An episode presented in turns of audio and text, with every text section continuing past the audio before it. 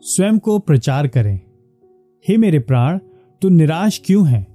और भीतर ही भीतर तू व्याकुल क्यों? परमेश्वर पर आस लगाए रहे।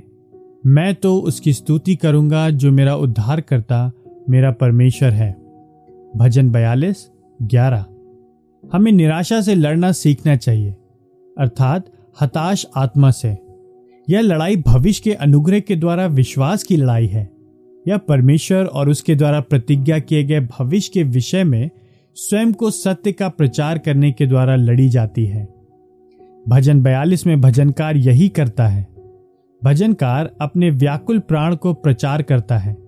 वो स्वयं को डांटता है और स्वयं से तर्क वितर्क करता है और उसका मुख्य तर्क भविष्य का अनुग्रह है।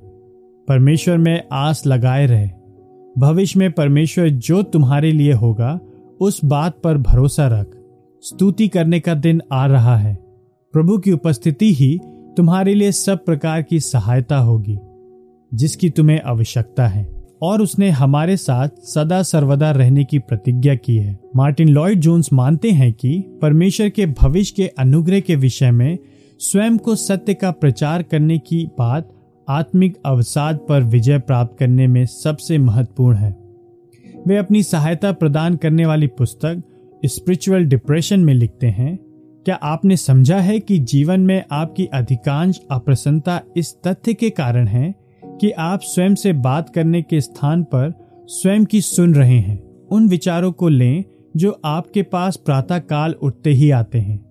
आपने उन्हें उत्पन्न नहीं किया है, परंतु वे आपसे बात करना आरंभ कर देते हैं। वे कल की समस्याओं को पुनः ले आते हैं और ऐसी ही अन्य बातों को भी।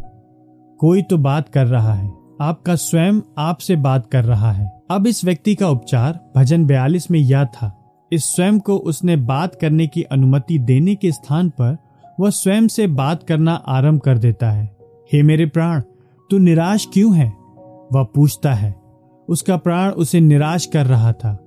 उसे कुचल रहा था। तो वह खड़ा हो जाता है और कहता है, हे प्राण एक क्षण के लिए सुनो, मैं तुझसे बात करूँगा। बीस और इक्कीस पद। निराशा के विरुद्ध लड़ाई परमेश्वर की प्रतिज्ञाओं पर विश्वास करने की लड़ाई है, और परमेश्वर के भविष्य के अनुग्रह पर विश्वास वचन को सुनने से आता है। और इसलिए स्वयं को परमेश्वर के वचन का प्रचार करना इस युद्ध के केंद्र में है।